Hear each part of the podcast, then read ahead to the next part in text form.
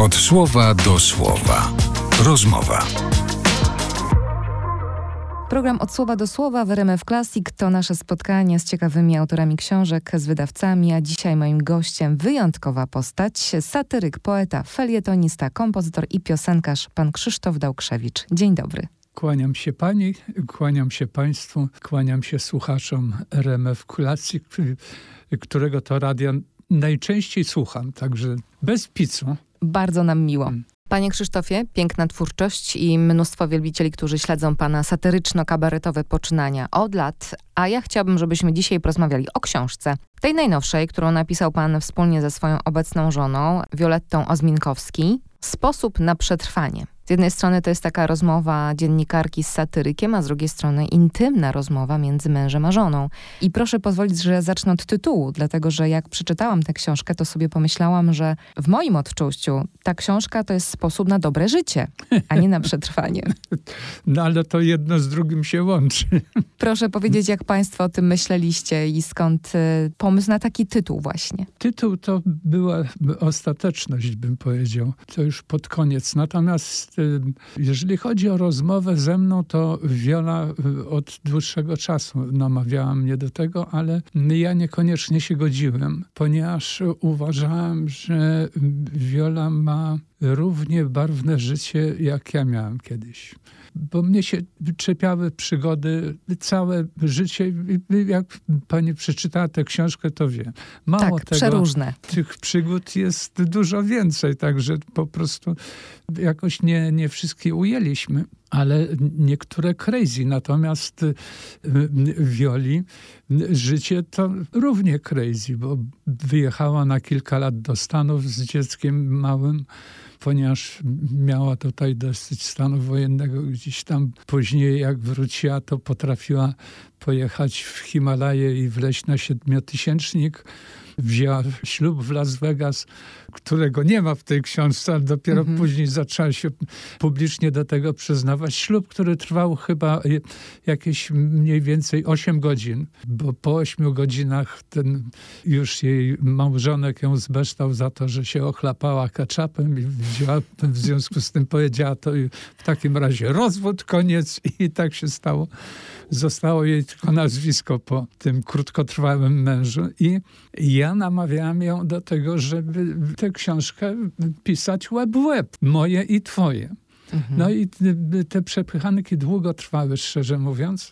I zaskoczyłem ją jedną rzeczą, która skłoniła do tego, że myśmy tę książkę popełnili. A mianowicie Wiola napisała książkę o Marysi Czubaszek, a ponieważ ja Marysię Czubaszek znałem od lat 70. i mnie się czasami wydawało, że Wiola to jest młodszą siostrą Marysi Czubaszek, jeżeli chodzi o sposób myślenia, o sposób interpretacji różnych rzeczy. I w Nieporęcie w Domu Kultury było spotkanie z Wiolą a propos książki o Marysi Czubaszek. I ona w którymś momencie popełniła jeden błąd, a mianowicie zaprosiła mnie na scenę. Bo tak wykombinowała, żebym ja też coś powiedział o, Marysi Czubaszek. A nie wiedziała, że ja od paru lat piszę pamiętniczek z jej różnych absurdalnych powiedzeń i zdarzeń. Takie notatki pan prowadził. Tak, to, ja to nazwałem pamiętniczek. No i na wszelki wypadek na to spotkanie wziąłem ten pamiętniczek ze sobą. No i jak zaczęliśmy rozmawiać o Marysi Czubaczek, to wyjąłem w którymś momencie ten notesik i zacząłem czytać o Wioli. No i było szaleństwo na widowni.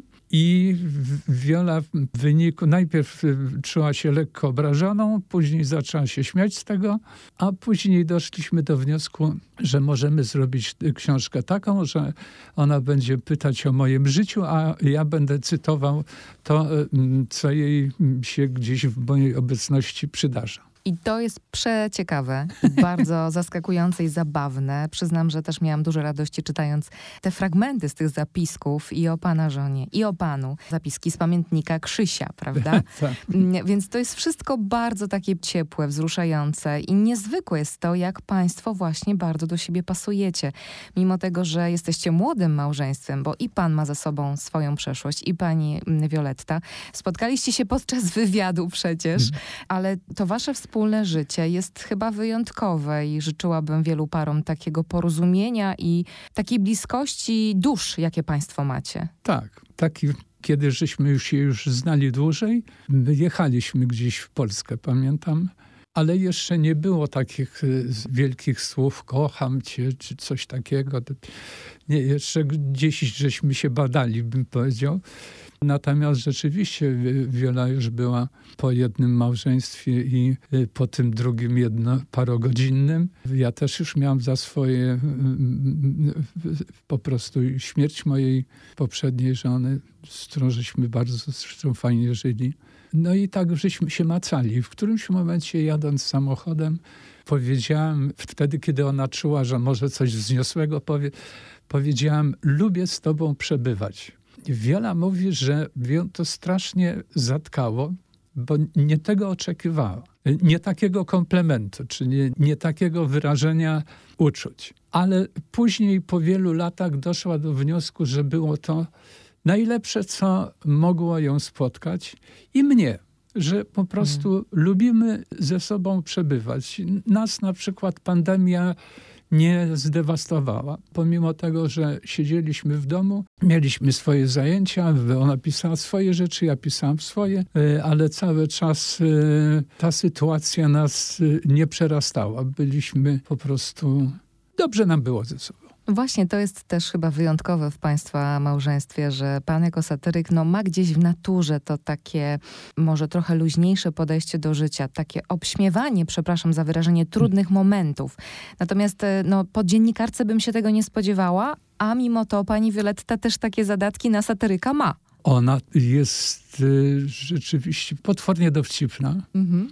I, a ponieważ jest żeglarką i cały czas gdzieś tam mm, pływa po morzach różnych, to z tego co wiem, to kupuje biegiem innych załogantów, bo sama jest, ma już, jest sternikiem morskim. Ale z tego co wiem, to kiedy wraca z morza, to ciągle przybywa jej takich fanów. Jest taką stand-uperką, naprawdę Mhm. Ma szalenie dużo ciekawych pomysłów. Czasami mnie tak zaskakuje, że korzystam z jej pomysłów. No i w tych zapiskach, które Państwo tutaj prezentujecie, faktycznie to widać, to się czuje, jak e, bliskimi duszami jesteście dla siebie, jak bardzo dużo Was łączy.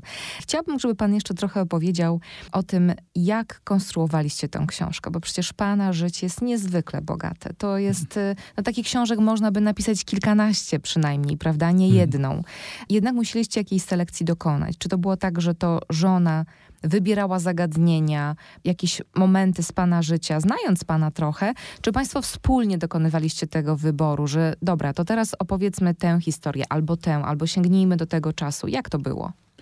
Było mniej więcej tak, jak pani mówi. Po prostu gdzieś tam siedzieliśmy, rozmawialiśmy i nagle mm, gdzieś przy tych wspomnieniach jakiś wątek zaczął się lepiej rozwijać niż inne i właściwie tak polegało pisanie tej książki. Czyli wspólne decyzje, tak? Że Tak, teraz tak. to, Mhm. teraz to. Mhm.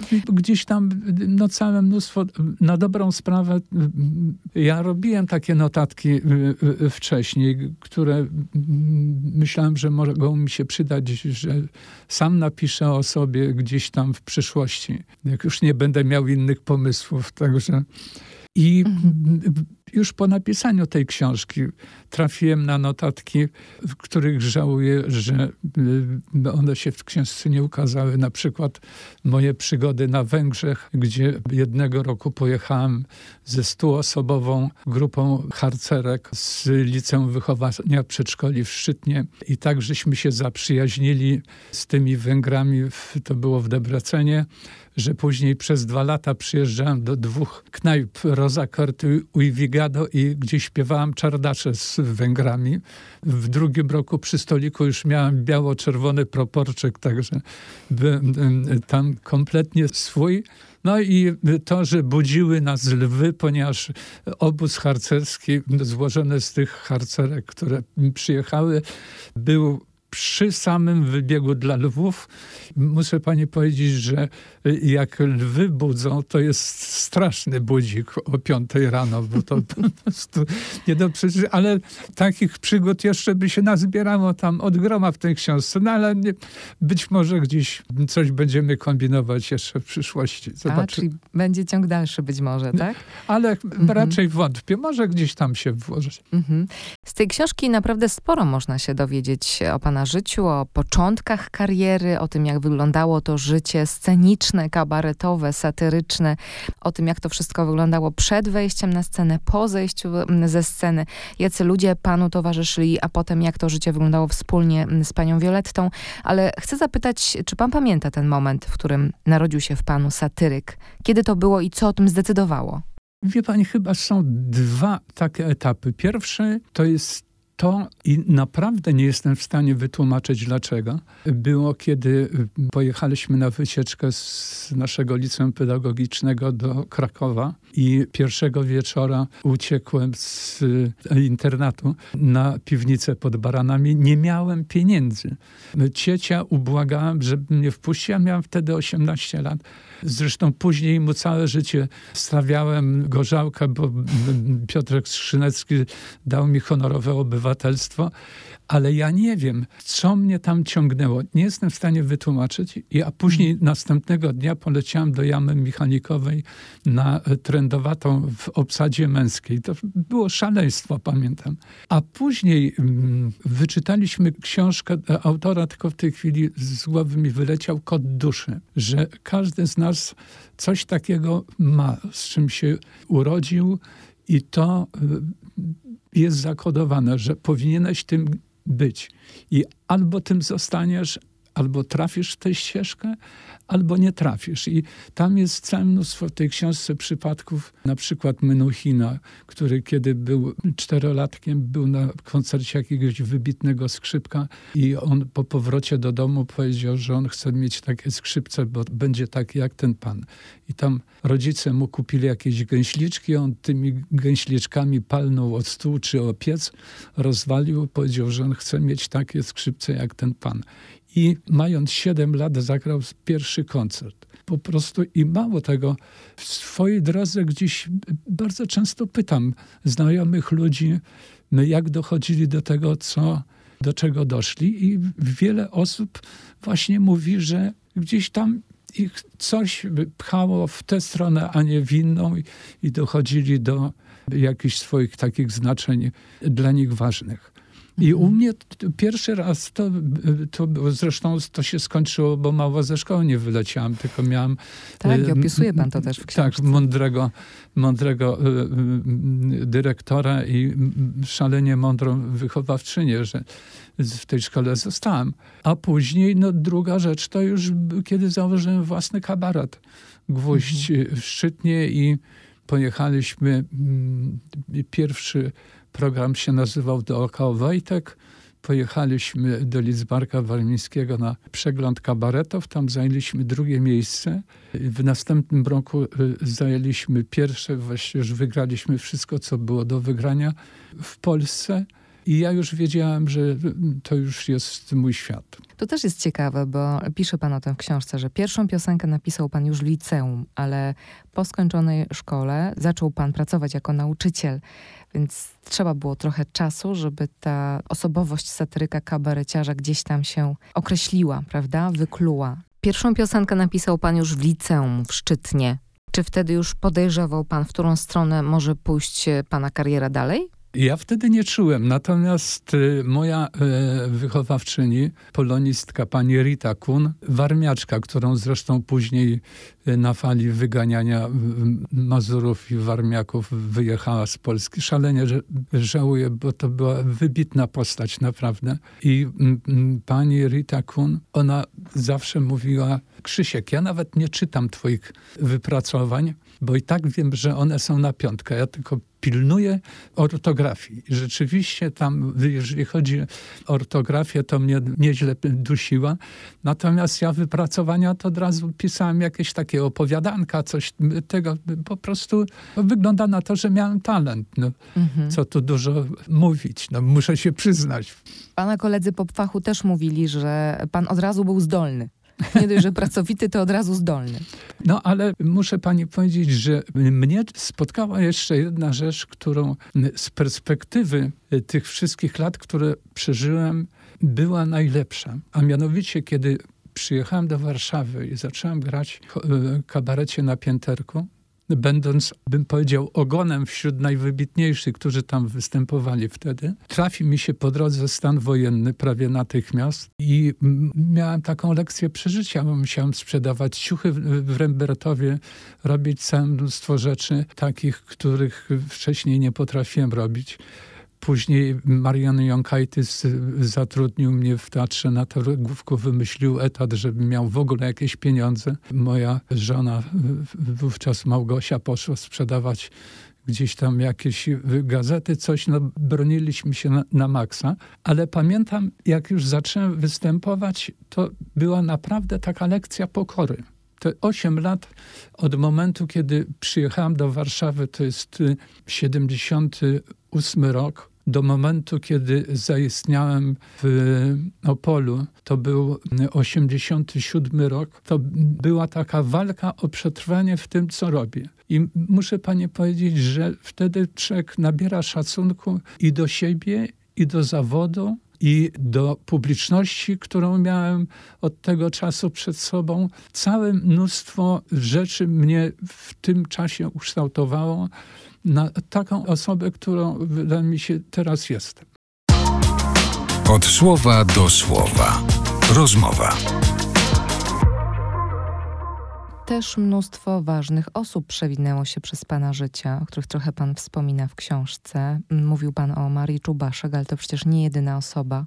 Tu pojawiają się też Jonasz Kofta, Bogdan Łazuka, Janusz Gajos. No jest trochę tych Adaś osób. Kreczmar, więc... wie mhm. Pani, szczerze mówiąc, z połową starszych artystów w naszym pięknym kraju jestem na ty. Mhm. E, czego się nie spodziewałem w życiu, wie pani, że coś takiego mnie spotka. To były takie prawdziwe przyjaźnie, czy to były tylko koledzy One są po do dzisiaj.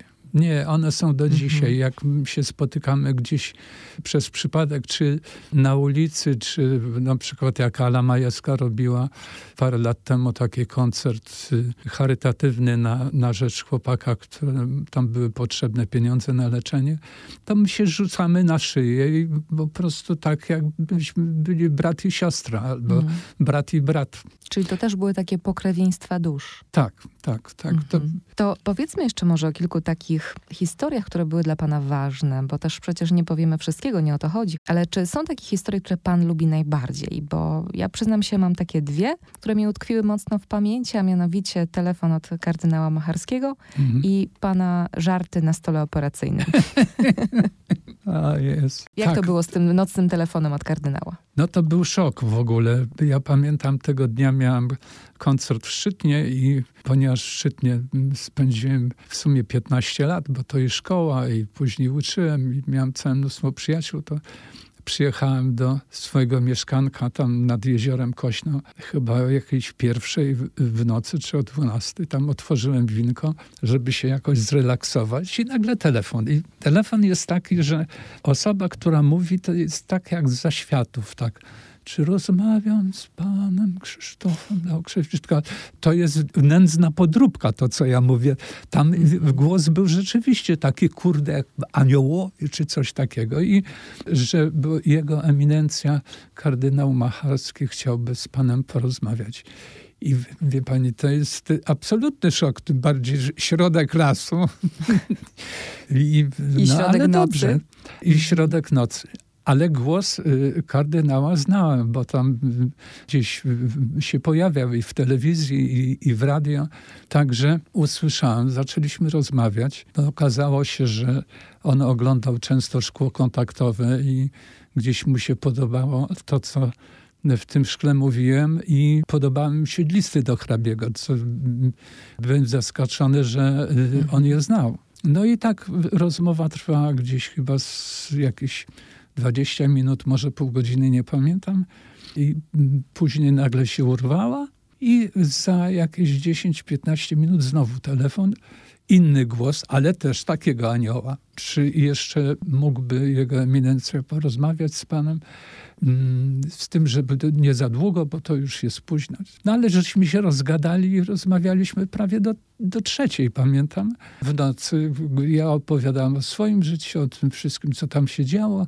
W którymś momencie kardynał Macharski zaczął opowiadać coś z swojej przyjaźni z Janem Pawłem, jego wyprawach do Rzymu. W ogóle, kurczę, rozmowa taka jak dwóch kumpli. Ja pamiętam, skończyłem to właśnie gdzieś tak około trzeciej i zadzwoniłem do Wioli. Wiola mówi, z kim ty tak gadałeś przez parę godzin? Dzwoniłam parę razy, żeby się dowiedzieć. Ja mówię, że z kardynałem Machalskim rozmawiałam.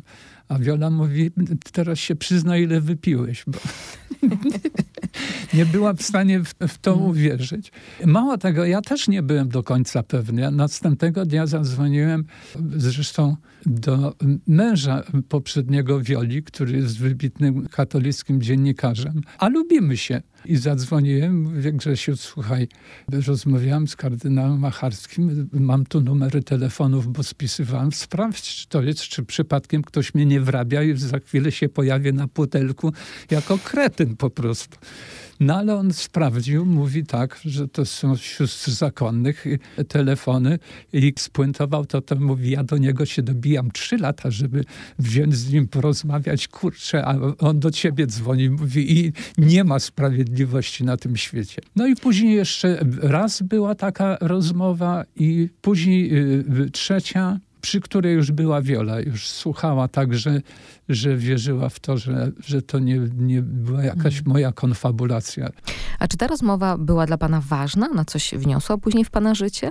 E, wie pani, ja się po tej rozmowie miałem takie odczucie że nie jestem byle kim w życiu. Że skoro dzwoni sam e, ksiądz kardynał, tak. to, to coś znaczy. I, i, I tyle czasu poświęcił na rozmowy ze mną, to znaczy, że, że nie, nie jestem byle kim takim, który jednak coś tam powiedział niegłupiego albo zrobił jakieś wrażenie na kimś, co myślę, że, że mnie samego podniosło na duchu. No to jeszcze kilka słów o e, tym niezwykłym wydarzeniu na stole operacyjnym, podczas którego po którymś już liczeniu do dziesięciu z rzędu przeszedł pan e, do kawałów. A to było tak, miałem zatkaną tętnicę szyjną chyba trzy lata temu i, i operował profesor Szopiński i okazało się, że operacja trwała prawie dwie godziny i ze znieczuleniem domiejscowym, ponieważ potrzebny jest kontakt z pacjentem. To za blisko nerwów i głowy. Także w którymś momencie tam usłyszałem, panie Krzysiu, niech pan policzy do dziesięciu. Policzyłem.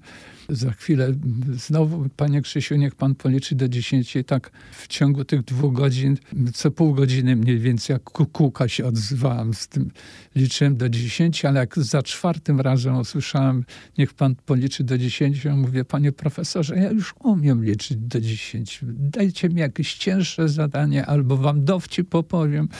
I jak, jeżeli schrzanie puentę, to znaczy, że rozum mi siada i pan profesor mówi, proszę uprzejmie. No i opowiedziałem im taki dowcip, jak to z sypialni rodziców wybiega e, córka, która leci do braci, którzy ogląda jakiś mecz i mówi, który z was z okazji 50. rocznicy pożycia mamy i taty kupił im w prezencie Kamasutrę. I najmłodszy mówi ja, to teraz idź ich kurczę rozplącz. Przepraszam, mówię w wersji łagodniejszej. a Wiola, Wiola siedziała z Grzesiem pod tą salą operacyjną, się denerwowali, co będzie. Wyszła pielęgniarka i on mówi, jak tam, jak tam mąż się czuje. Mówię, ja już opowiadam e, chirurgom dowcipy, także żyć będzie. Także przeszedłem do legendy, ponieważ pan profesor Szepiński powiedział, następnego dnia podczas obchodu, że nie zna takiego przypadku pacjenta, który by na stole operacyjnym chirurgom żarty opowiadał. Także wszedłem tutaj do legendy. No właśnie. Panie Krzysztofie, jak to jest, że każda historia w Pana życiu kończy się jakąś anegdotą, puentą, żartem? Czy to się samo dzieje, czy Pan po prostu w jakiś sposób e, dąży do tego, żeby tak się te historie kończyły? Ja myślę, Czyli dobrze się kończyły, z uśmiechem. Mm, to, że się dobrze kończą i z uśmiechem, to zdaje mi się, że to jest moja wileńska natura. Wilniuki, którzy byli cały, cały czas paleni na kresach, bo to albo jedna armia przechodziła, albo druga. I nie mieliśmy czegoś takiego, że nieszczęście to jest nieszczęście, a szczęście to jest szczęście. I, inaczej, że nigdy za bardzo nie cieszyliśmy się z sukcesów i nigdy za bardzo nie dołowaliśmy się z powodu porażek jakichkolwiek. Zresztą ktoś, pamiętam, że ładnie powiedział, że sukces to jest czas między porażkami. Albo suma porażek, prawda? Tak, Też tak także mówię. i nie wiem, jestem pogodnym człowiekiem, staram się być. E, muszę pani powiedzieć, że tutaj mieszkamy pod Warszawą, to właściwie tak we wszystkich sklepach jesteśmy, na ty, w, w przychodniach, wszędzie, na poczcie. Wszyscy się cieszą, jak my wchodzimy i my znamy ich życie, ponieważ po prostu tak lubimy. No, staramy się być dobrymi ludźmi. O, mhm. to może no. brzmi banalnie, ale zdaje mi się, że z tej książki e, trochę e, to wynika. No właśnie, ja teraz wrócę do początku, do tego tytułu, o który pytałam wcześniej, że ta książka to nie tylko sposób na przetrwanie, ale to sposób na dobre życie, to sposób na życie z optymizmem, to sposób na walkę z depresją dla tych, którzy się z tym zmagają, to sposób na to, jak być ze sobą w zgodzie, z akceptacją siebie, takim jakimi jesteśmy. I Państwo tutaj bardzo ładnie na końcu, w zasadzie Pana żona, podsumowuje w opisie, że warto robić notatki na własny temat, mhm.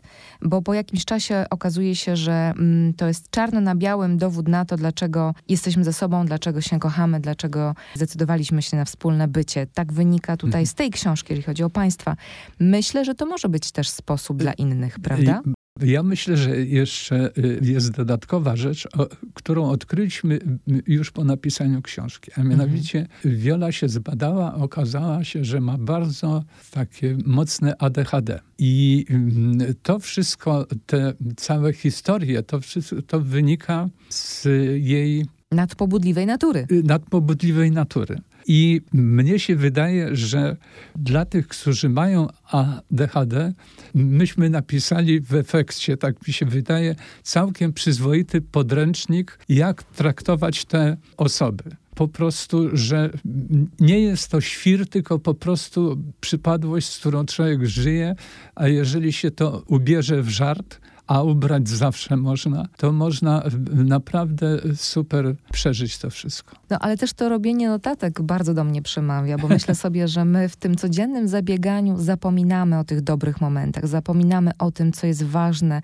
Teraz jest modne to, żeby być wdzięcznym za różne rzeczy. No właśnie, ale jak o tym pamiętać? No, Państwo dajecie sposób, robić notatki. Mnie to bardzo ujęło. Ja sobie pomyślałam, że to jest naprawdę fajny sposób na to, żeby móc być za coś wdzięcznym, żeby móc sobie później spojrzeć na to i pomyśleć, fajne mam życie mimo wszystko. Mhm. Zgadzam się, mhm. absolutnie. To chcę pana jeszcze zapytać na koniec e, o to, co teraz dzieje się na scenie kabaretowej, satyrycznej. Jak pan ocenia młodszych kolegów, jak pan na to patrzy, czy panu to się podoba? Zauważyłem, że koledzy zaczęli robić y, to, co myśmy kiedyś robili, to znaczy poszli jednak w satyrę polityczną, ale to, co się działo w telewizji w poprzednich latach, to wynikało przede wszystkim, że tak te telewizje wymuszały na, na kabaretach, tak żeby mhm. śmiać się z niczego. Po prostu, kiedy pierwsza za, zaczęła neonówka, że zrobiła tam te zadymy i okazało się, że od razu jej nie ma w telewizjach, które propagowały do tej pory kabarety. Później chłopcy z tych innych kabaretów poszli też przy okazji wyborów, też ich zmiotło. I to znaczy, że zauważyli, że istnieje Kaczyński te kabarety, że zażartuje w tej chwili po prostu, że istnieje coś takiego jak polityka, że istnieje coś takiego jak złodziejstwo, jak nieuczciwość, jak całe mnóstwo rzeczy po drodze. I wydaje mi się, że to, że za to się zabrali, to jest optymistyczne dla mnie. Okej. Okay. Bardzo dziękuję za taki komentarz. To na koniec jeszcze może słowo o najbliższych planach. Książka, mam nadzieję, dobrze się sprzedaje. Pewnie jakieś e, autorskie spotkania jeszcze zaplanowane w kalendarzu. A co poza tym? Tak, moje plany na przyszłość to jest tak, być zdrowym. Bardzo bym chciał. W tej chwili zaczynamy powoli pisać książkę z synem Aleksandrem, z którym już żeśmy dwie popełnili. Wcześniej napisaliśmy tam Ziebranoc Europa i nareszcie w Budapeszcie, a teraz mamy, tytuł już mamy. Fragmenty książki też będzie się nazywała Dojczyzna i będzie dotyczyła roku, który minął. Mam trochę koncertów, ale nie wiem, kiedy trafię do Krakowa. Chociaż żałuję, że, że nie wiem kiedy. A Kraków czeka cały czas. A tam Kraków czeka, ale nic nie mówi. Mm. Kiedyś bardzo często bywałem w Krakowie i naprawdę mam do dzisiaj całe mnóstwo przyjaciół i fajnych mm. dla mnie osób i pamiętam fantastycznie te czasy. Także. Mm -hmm. Nowe piosenki powstają? Powstają. Czyli pan cały czas na pełnych obrotach. No coś muszę robić, bo inaczej, wie pani, dla mnie nie istnieje, dla moich znajomych nie istnieje coś takiego jak emerytura, chociaż jestem emerytem, ale ja sobie zdaję sprawę i cały czas mówię i to z pełną świadomością mówię do wszystkich z państwa, którzy słuchacie. A mianowicie ja byłem świadkiem, jak moja najbliższa osoba, która była szalenie aktywna, była aktorką w teatrze, funkcjonowała fantastycznie, musiała wstać rano, pójść na próbę, później zagrać przedstawienie i w którymś momencie powiedziała, że ona już ma tego dosyć i od następnego dnia odchodzi z tego teatru i idzie na emeryturę. I ja pierwszy raz widziałem, jak ktoś się zestarzał w ciągu tygodnia. Po prostu po tygodniu ta osoba była stetryczałą, zaniedbaną osobą, która ledwie chodziła i narzekała na wszystko, co było dookoła. Ja powiedziałam, że nie ma takiej możliwości, żebym miał, y, był kimś takim, ale żeby być, trzeba być cały czas aktywnym, cały czas coś robić, cały czas coś kombinować, po prostu nie dać się. A mhm. moja inna przyjaciółka wymyśliła piękne przysłowie, mówi tak, pamiętaj Krzysiu, starość też kiedyś mija. Panie Krzysztofie, ja gratuluję tej aktywności i tyle pomysłów nowych i mam nadzieję, że będzie okazja jeszcze, żeby porozmawiać o kolejnych książkach. A tak na podsumowanie, z czego najbardziej jest pan zadowolony mm, po tym, jak skończyliście państwo pisać tę książkę z żoną? Czy ona też panu coś dała? Nie wiem, to było takie bardziej podsumowanie życia, czy właśnie dostrzeżenie w nim jeszcze czegoś, na co wcześniej nie zwracaliście uwagi? To znaczy, y, y, zadowolony jestem przede wszystkim, że udało nam się znaleźć taką formę do napisania tej książki. Ona jest to w pewnym sensie książka rodzinna, natomiast Y, już wiele osób mi y, mówiło, że mm, przeczytali tę książkę właśnie jak zaczęli czytać o 17, to skończyli o drugiej. Że Też czy... tak miałam. że czyta się ciurkiem i że jest bardzo dużo optymizmu w tej y, i ciepła w tej książce. Jeżeli taką udało nam się zawrzeć nasze życie, nie w sposób taki, że o Jezu, ta komuna, o Jezu, ci ludzie, o Jezu, ten Gomułka, o Jezu, Jezu, to wydaje mi się, że znaleźliśmy sposób na przetrwanie. No to teraz już wszystko wiemy, wszystko jasne. Chciałby pan bardziej, żeby czytali to pana rówieśnicy, ludzie dojrzali, czy może właśnie młodzi, którzy no, nie mieli możliwości poznania tamtego czasu i tej rzeczywistości, którą pan przeżył? Dobrze by było, żeby przeczytali wszyscy, bo młodzi, którzy w tej chwili żyją w tym świecie wirtualnym, w, w pewnym, można tak nazwać, przy pomocy tych y, telefonów komórkowych, komputerów i to wszystko, będą coraz mieli mniej możliwości przeżycia takiego świata namacalnego, jak mnie się udało przeżyć i wioli. Jeżeli kogoś ta książka nakłoni do tego, że jednak trzeba wyjść z domu, jednak coś szukać, coś, się, co stanie na drodze i przemebluje moje życie, albo chociażby dzień czy tydzień, to warto ryzykować. I z taką myślą kończymy tę rozmowę. Naszym słuchaczom bardzo polecamy książkę Sposób na przetrwanie. Krzysztof Dałkrzewicz w rozmowie z Violettą Ozminkowski. Ja powiem tak, to jest wywiad dziennikarki z satyrykiem, ale rozmowa męża z żoną. Dokładnie. Piękne historie wzbogacone tekstami piosenek pana Krzysztofa, anegdotami, zapiskami z notatnika, z pamiętnika, z dzienniczka i mnóstwo ciekawych, pięknych, optymistycznych historii, które kończą się pozytywnie. To chyba najważniejsze. A współautor książki, pan Krzysztof Dałkrzewicz, dzisiaj był gościem programu Od Słowa do Słowa RMF Classic. Bardzo panu dziękuję. Dziękuję pięknie i dziękuję tym wszystkim z państwa, którzy dotrwali do końca. Dziękuję. Słuchając. Dziękuję. Do widzenia.